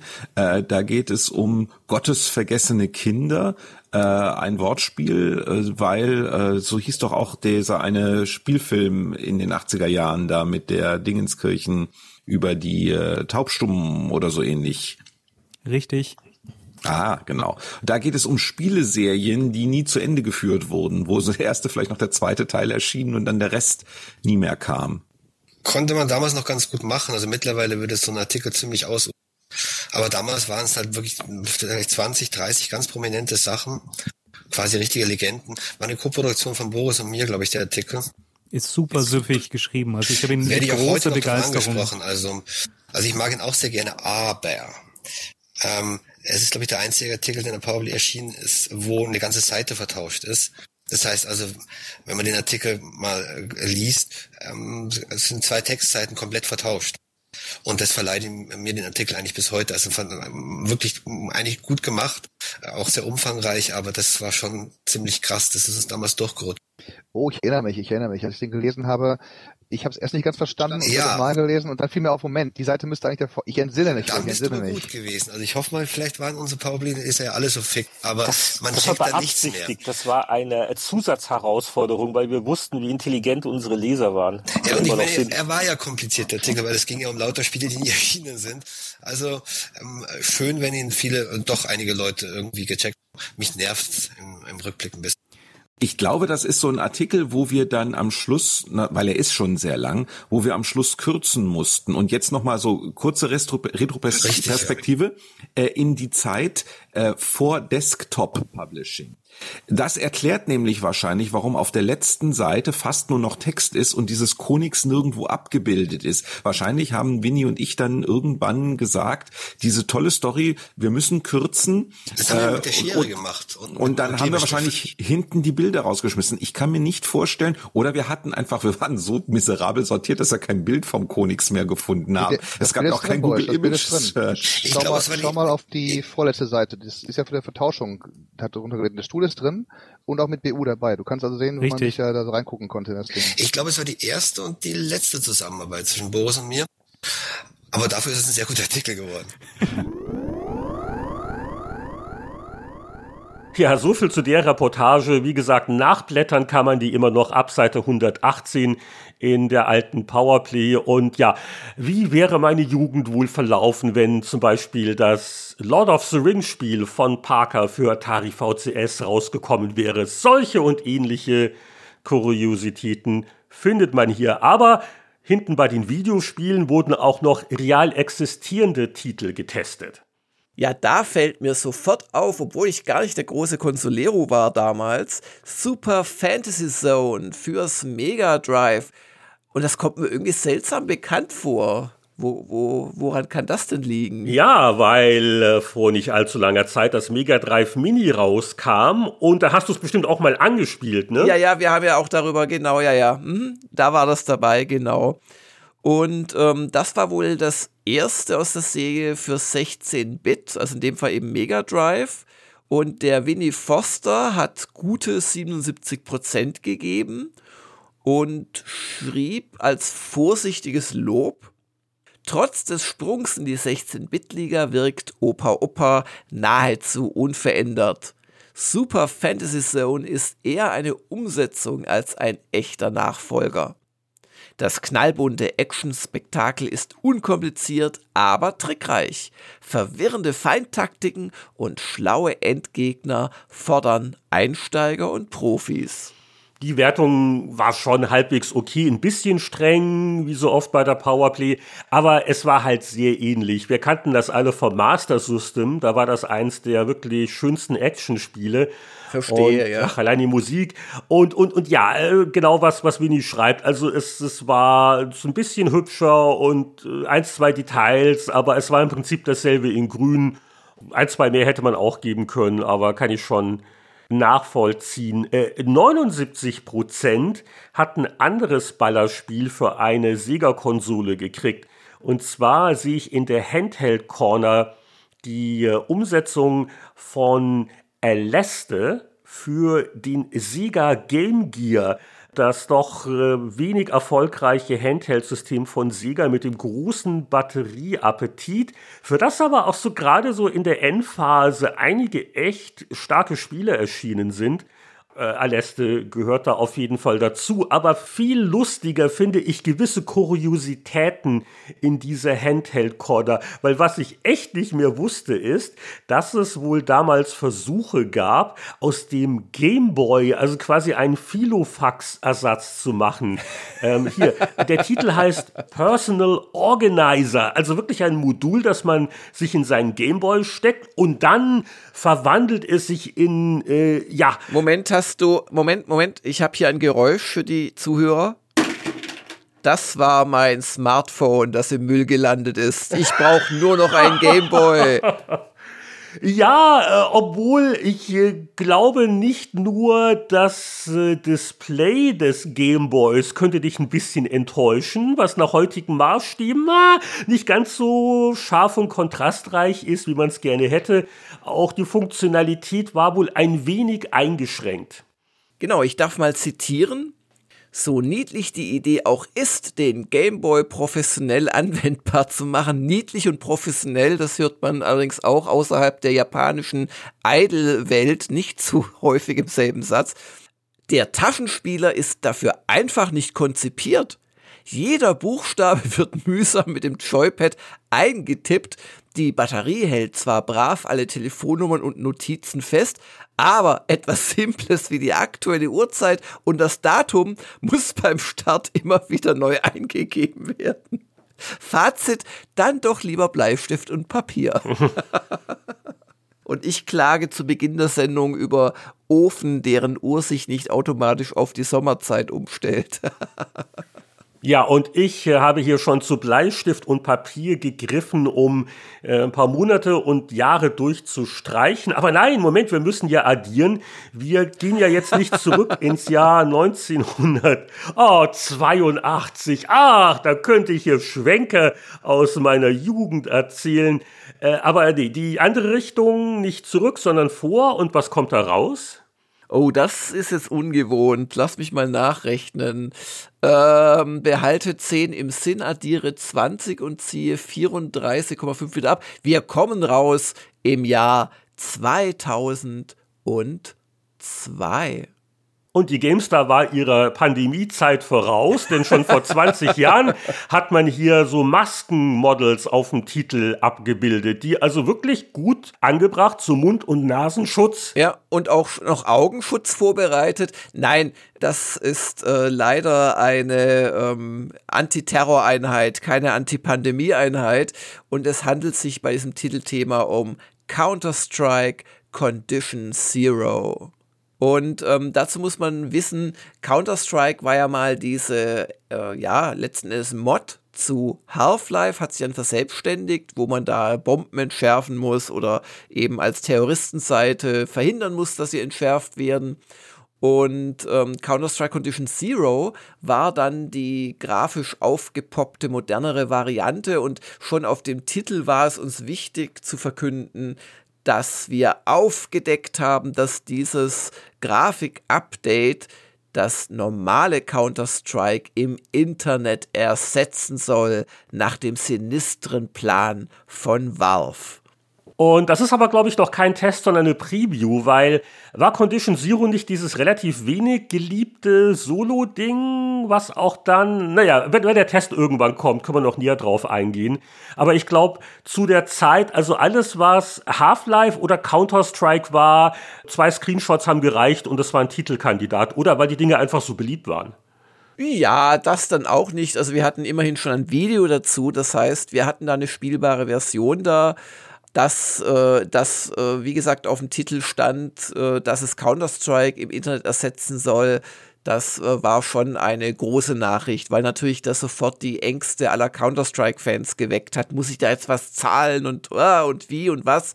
Und insoweit war das, glaube ich, schon ein gutes Titelbild. Interessanterweise im Editorial dieser Ausgabe habe ich den Start von GameStar Premium verkündet.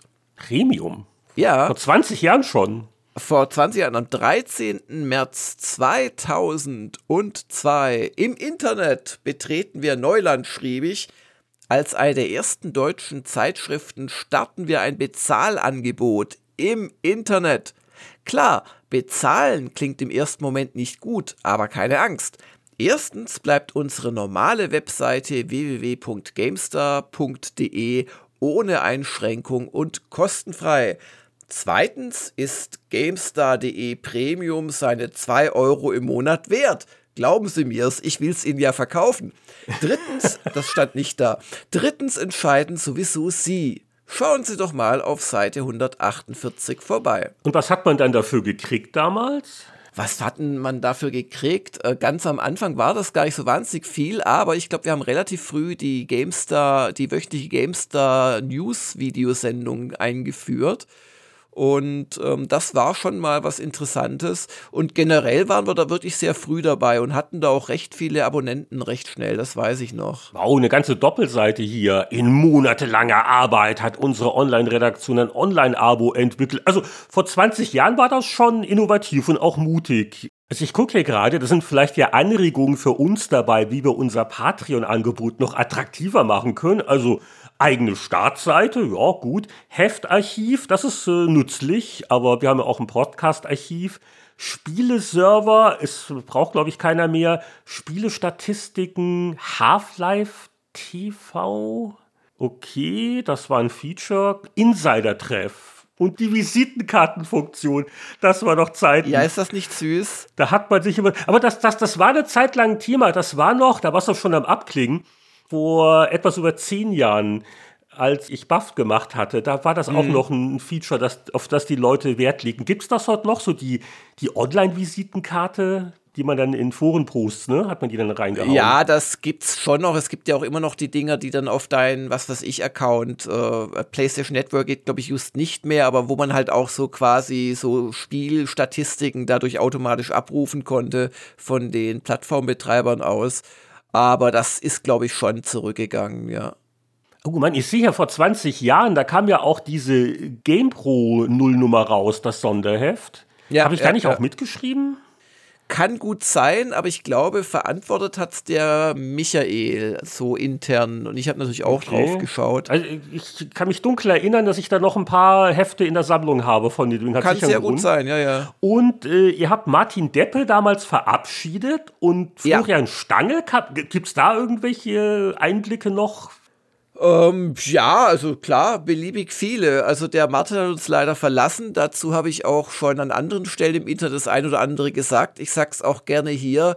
Das war keine Ruhmestat von mir, ihn da gehen zu lassen, um es mal ganz vorsichtig zu sagen. Aber da warst du mit dem Stangelnator wieder vereint. Das ist auch was Schönes. Und dann habe ich den Stangelnator quasi als Stelfi geholt.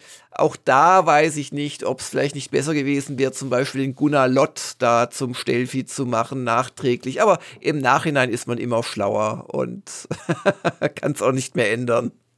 Oh, bevor wir zum Testteil kommen, darf ich hier äh, außer der Reihe noch was anmerken? Seite 72, da habt ihr immer diese lustigen Teamfragen gehabt. Und da war die Frage diesmal, ihr passen jetzt zur Jahreszeit, es wird wieder ein bisschen grüner und schöner. Welchen Gegenstand aus einem Spiel würdet ihr in euren Garten aufstellen? Jörg Langer, habe keinen Garten wohne aber direkt neben den Isarauen. Also nehme ich die Stadtmauer aus Civilization 3, sperre ein mittelgroßes Areal am Fluss vor Joggern und Hunden ab, um mich ungestört sonnen zu können. Ja, siehst du mal. Eine durchaus äh, lebensnahe Antwort. ja. Ja, aber es erinnert mich gerade daran, dass wir früher tatsächlich, also meine heutige Frau und ich, äh, in, in Giesing wohnten, in einem wirklich schönen Haus, Eckhaus oder, oder Endhaus, so einer Häuserzeile mit Blick auf Bäume und mitten in München hatten wir die Isarauen direkt äh, quasi neben uns.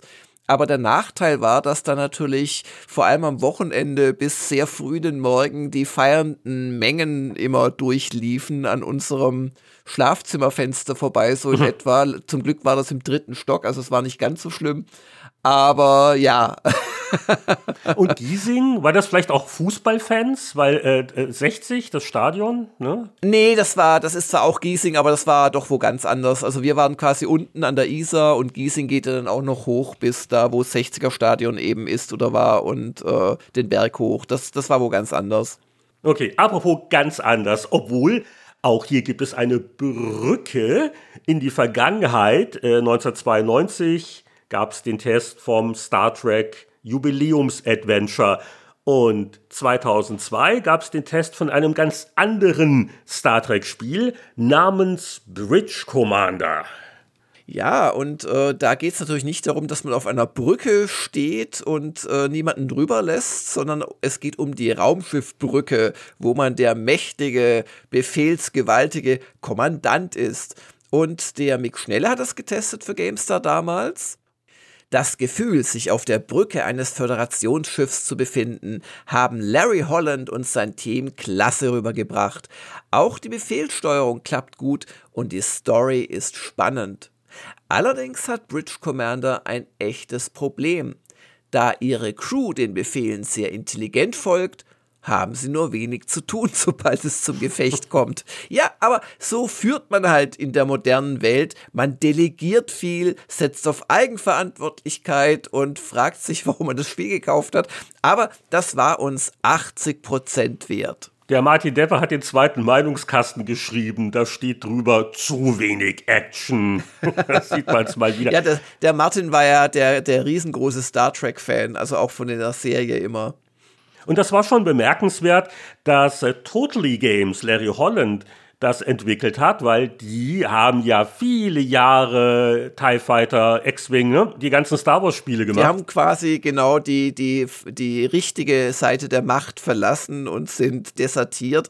Aber es zeigt natürlich auch rein von dieser äh, Crew her, dass das dann durchaus kein unkomplizierter Shooter gewesen sein kann. Da wird schon auch unter der Haube einiges simuliert worden sein, so wie ich den Larry Holland kenne. Äh, ich würde auch gerne mehr dazu sagen, aber ich glaube, ich war mal für einen Preview-Besuch vor Ort, aber ich habe das fertige Ding, glaube ich, nie gespielt.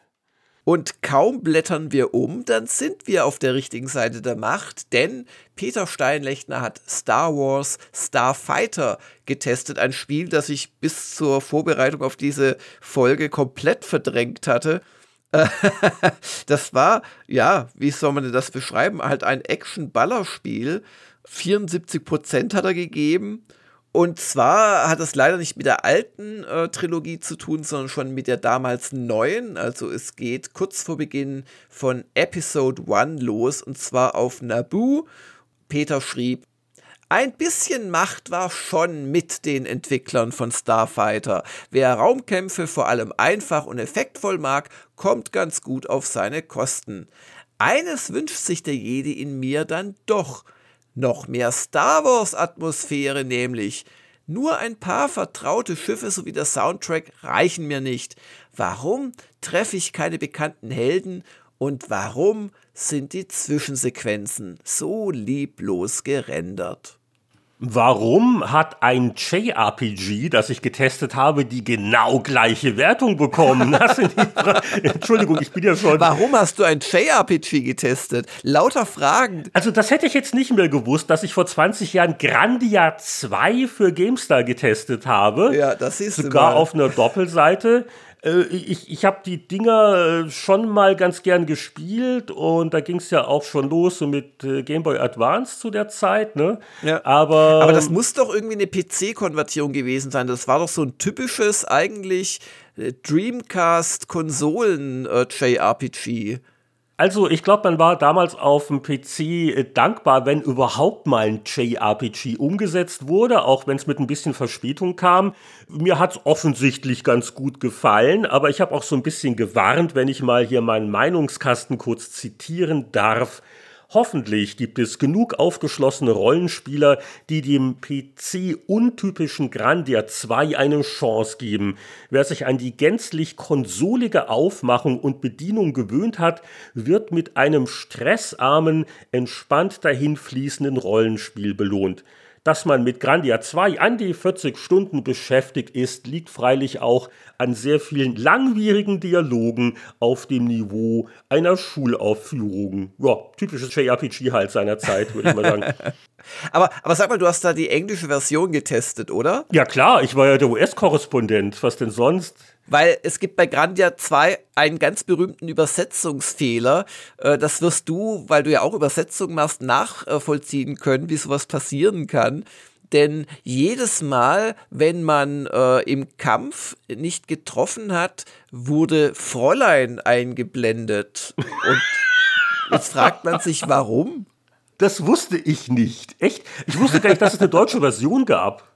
Ja, dann beantworte ich selbst. Ich wollte dir eigentlich da eine offene Tür äh, präsentieren. Nein, also, aber das ist, das ist ja total faszinierend und witzig. Und, und klar, äh, Miss, ne? Es wurde das Wort Miss einfach falsch übersetzt. Und zwar nicht, weil der Übersetzer blöd war, sondern weil der offensichtlich keinerlei Kontext hatte. Da stand dann wahrscheinlich in einer Tabelle Miss drin und dann übersetzt er das mit Fräulein.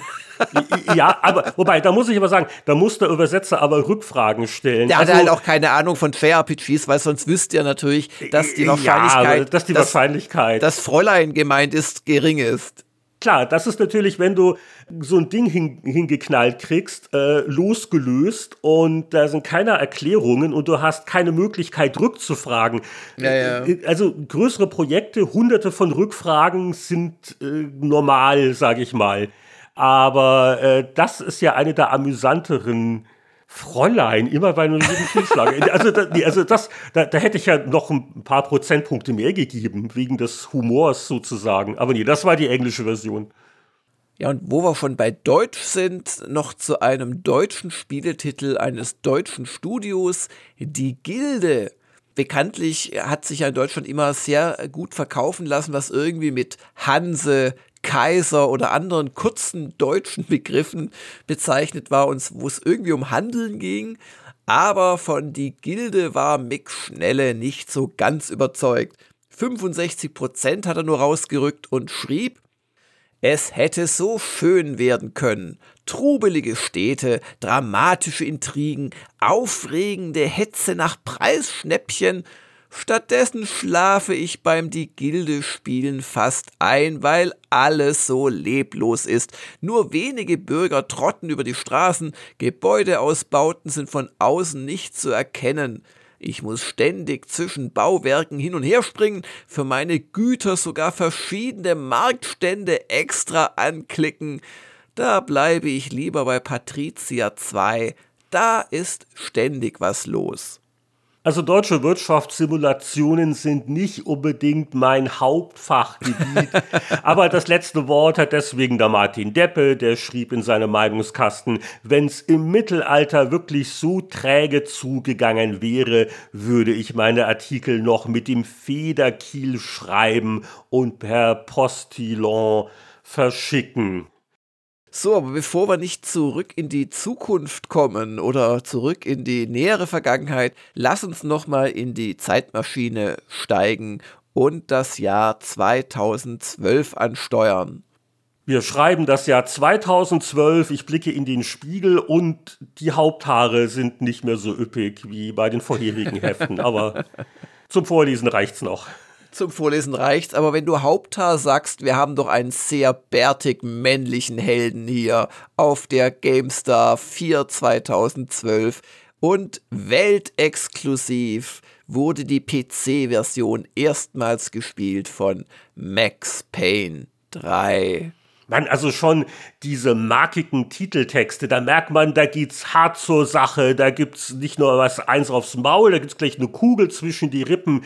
Der Titeltext lautet, genug gequatscht, wir haben's gespielt und sagen, was Sache ist. Darum wird Max Payne besser als je zuvor. Da sag ich nur Testosteron überschwang. aber äh, das ist die Artwork, aber von der Textgröße hier ist ja ein anderes Thema eigentlich dominant. Und das war natürlich schon letztes Mal auf dem Titel. Und jetzt nähern wir uns aber dem Test von Mass Effect 3, der exklusive Vorab-Test. Nur hier! Jetzt schon alles zu Mass Effect 3 wissen. Durchgespielt. Der Höhepunkt der Trilogie. Ich kann die ganzen Ausrufezeichen ja gar nicht drüber bringen. Das ist ja hier, also drei Ausrufezeichen allein beim Mass Effect 3. Dazu nochmal zwei bei Max Payne 3 ein sechstes bei der Vollversion, also und, und dann noch mal unten ein weiteres. Also ich habe, glaube ich, er, ernsthaft noch nie jemals in meinem Leben oder meiner Spieleveteranenkarriere so viele Ausrufezeichen auf einem Titel gesehen wie bei der GameStar. Ja, siehst du mal, 2005. zu deiner Zeit also, als hätte der Chefredakteur rohes Fleisch zum Frühstück bekommen. Irgendwie. Keine vornehme Zurückhaltung mehr, weil jetzt ist genug gequatscht. Und genau. ein gutes Motto für viele. Aber wenn wir dann mal in den Testteil kommen.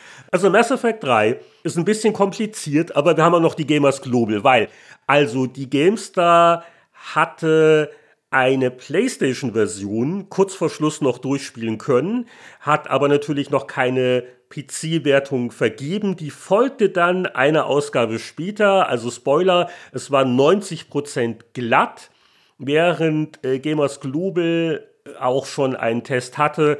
Und die können wir ja zitieren. Ich fange mal hier mit der Gamestar an. Der Daniel Maczewski schrieb, wow, was für ein Spiel, was für eine tolle Geschichte, die zudem in einem Finale gipfelt, das die Science-Fiction-Trilogie mehr als würdig abschließt. Gut, Mass Effect 3 ist wie schon sein Vorgänger mehr Action als Rollenspiel, aber daran müsste man sich ja mittlerweile gewöhnt haben. Ich rate selbst dem traditionellsten Genre-Puristen ausprobieren, noch ein Ausrufezeichen. Sonst verpasst er ein grandios erzähltes Weltraum-Epos, das in seiner Dramatik und Wucht derzeit seinesgleichen sucht und nicht findet. Aber ihr wart ja mindestens genauso euphorisch.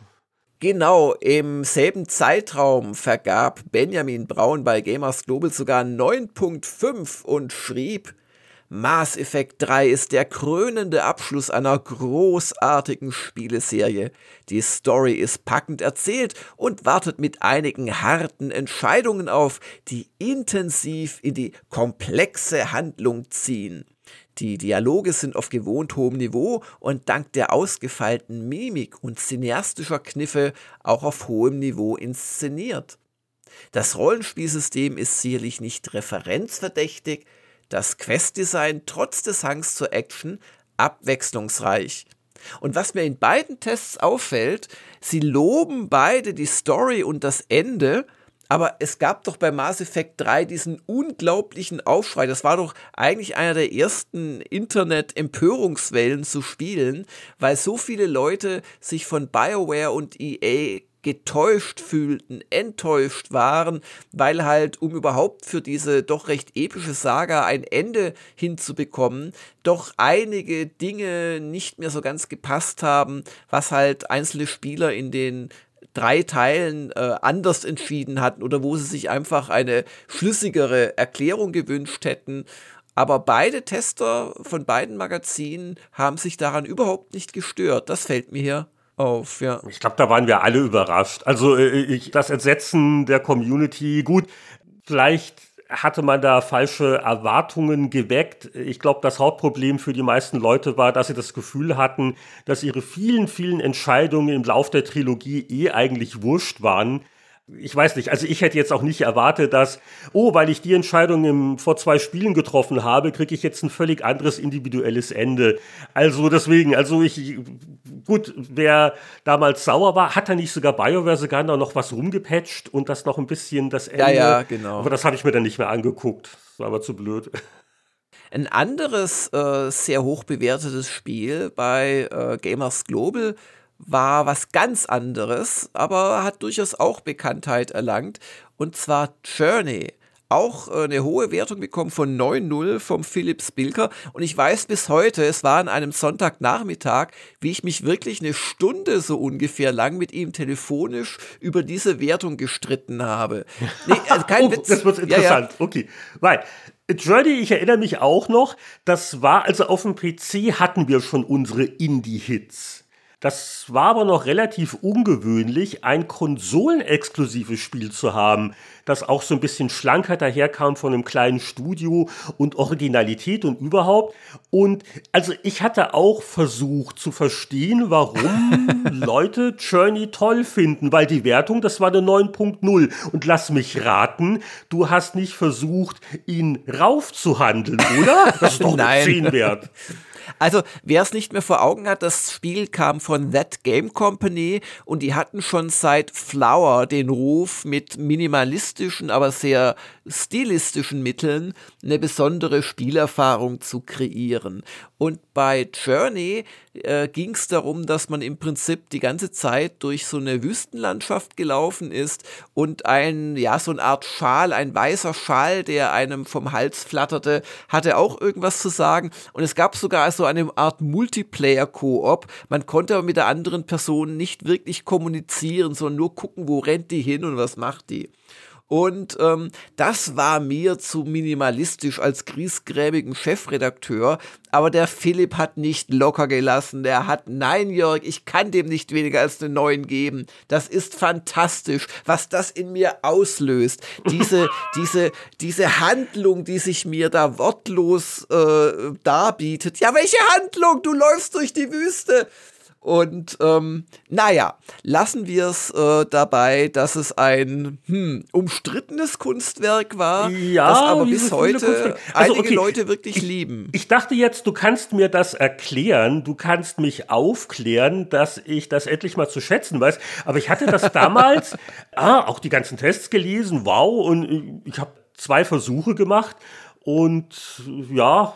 Ja, nee, mich hat es auch nicht so angesprochen, aber also äh, sagen wir es mal so, wenn, wenn mir als Chefredakteur, der damals da auch die Wertung wirklich noch freigegeben hat und oft genug auch versucht hat, sie noch in eine Richtung zu biegen, aber wenn dann ein ähm, Autor wirklich so richtig Feuer und Flamme ist, das sagt ja auch etwas aus. Und ich finde nichts schlimmer, als wenn man dann quasi alles nivelliert und am Ende kriegt jedes Spiel eine 8. Da ist man ja auch immer in Gefahr als Redaktion.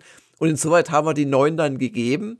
Und ja, also Philipp konnte es auch aus seiner Sicht durchaus begründen. Und das äh, möchte ich gerne mal auszugsweise vortragen.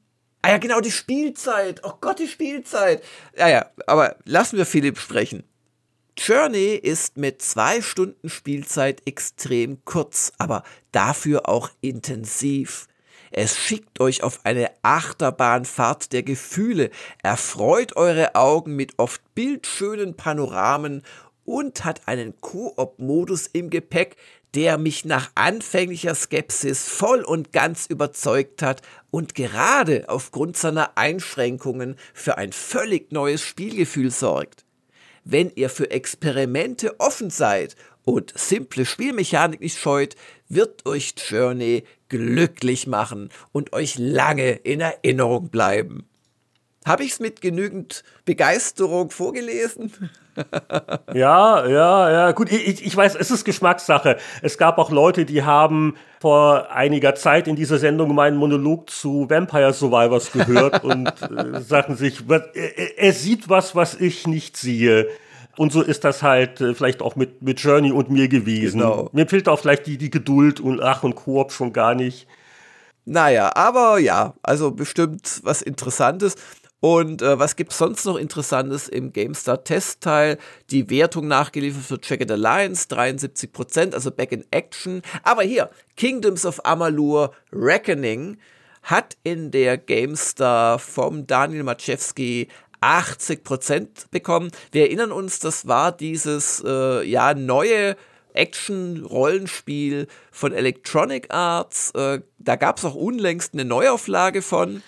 Ja, Electronic Arts ist ja, äh, die Geschichte ist ja viel spannender. Das war 38 Studios, äh, gegründet von dem Baseball-Millionär, der äh, so ein Online-Rollenspiel eigentlich machen wollte, was aber nie fertig wurde. Und da hat man quasi, war das nicht auch so eingekauft? Oder da hat man aber quasi so als Prequel so ein Action-Rollenspiel gemacht. Und da war EA der Publisher. Aber das ist mal äh, eine eigene Sondersendung wert, die Entwicklungsgeschichte. Äh, mir ist es nur jetzt wieder aufgefallen, weil ja erst äh, vor, vor einem Jahr oder so, vor gut einem Jahr, eine Remaster-Version kam. Die hieß dann Kingdoms of Amalur Re-Reckoning.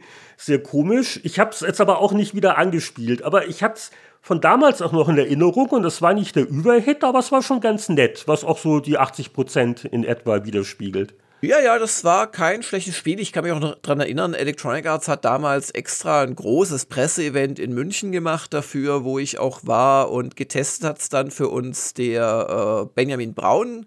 Äh, der hat übrigens, äh, wie der Daniel Matschewski auch, äh, dieselbe Wertung gegeben. Also bei uns war es dann eine 8.0. Also es kam schon gut an. Übrigens, die 2020 erschienene Neufassung hat dann nochmal der Benjamin für uns getestet. Das finde ich immer interessant. Äh, und da ist er dann auf 7,5 runtergegangen nach heutigen Maßstäben. Oh, aber immer noch ordentlich. Immer noch immer ordentlich, noch ordentlich ne? ja, ja.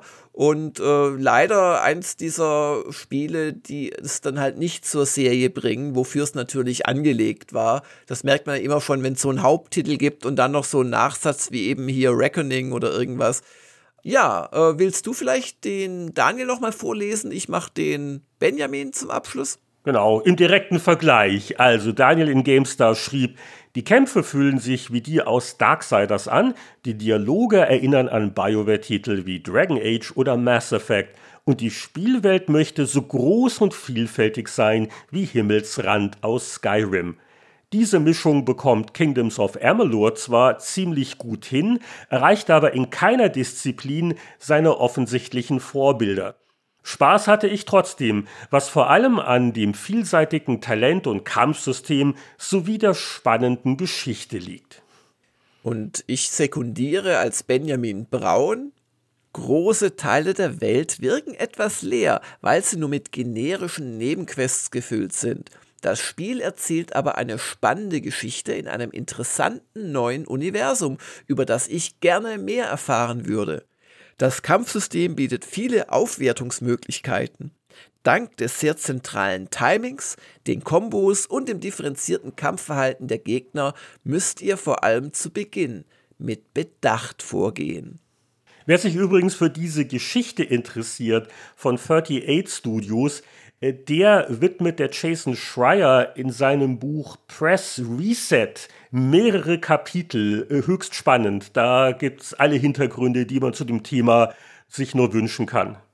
Aber Jörg, ich weiß, was du dir wirklich wünschst, dass diese Zeitreise nie zu Ende geht und ich doch noch über meine Jugend im Jahr 82 rede. Also, ich freute mich so auf das Atari VCS. Ja, abschalten, Regie, abschalten, noch, abschalten! Ja, unterbricht da. Okay. Die Gegenwart hat uns wieder. Die Zukunft heißt, dass wir in zwei Wochen mit euch allen wieder in Kontakt treten. Und schon nächste Woche mit den Patreon-Usern. Und dran denken, wir stehen nur noch Millimeter vor dem nächsten Milestone. Vielen Dank fürs Zuhören und bis bald. Eure Spieleveteranen. Tschüss.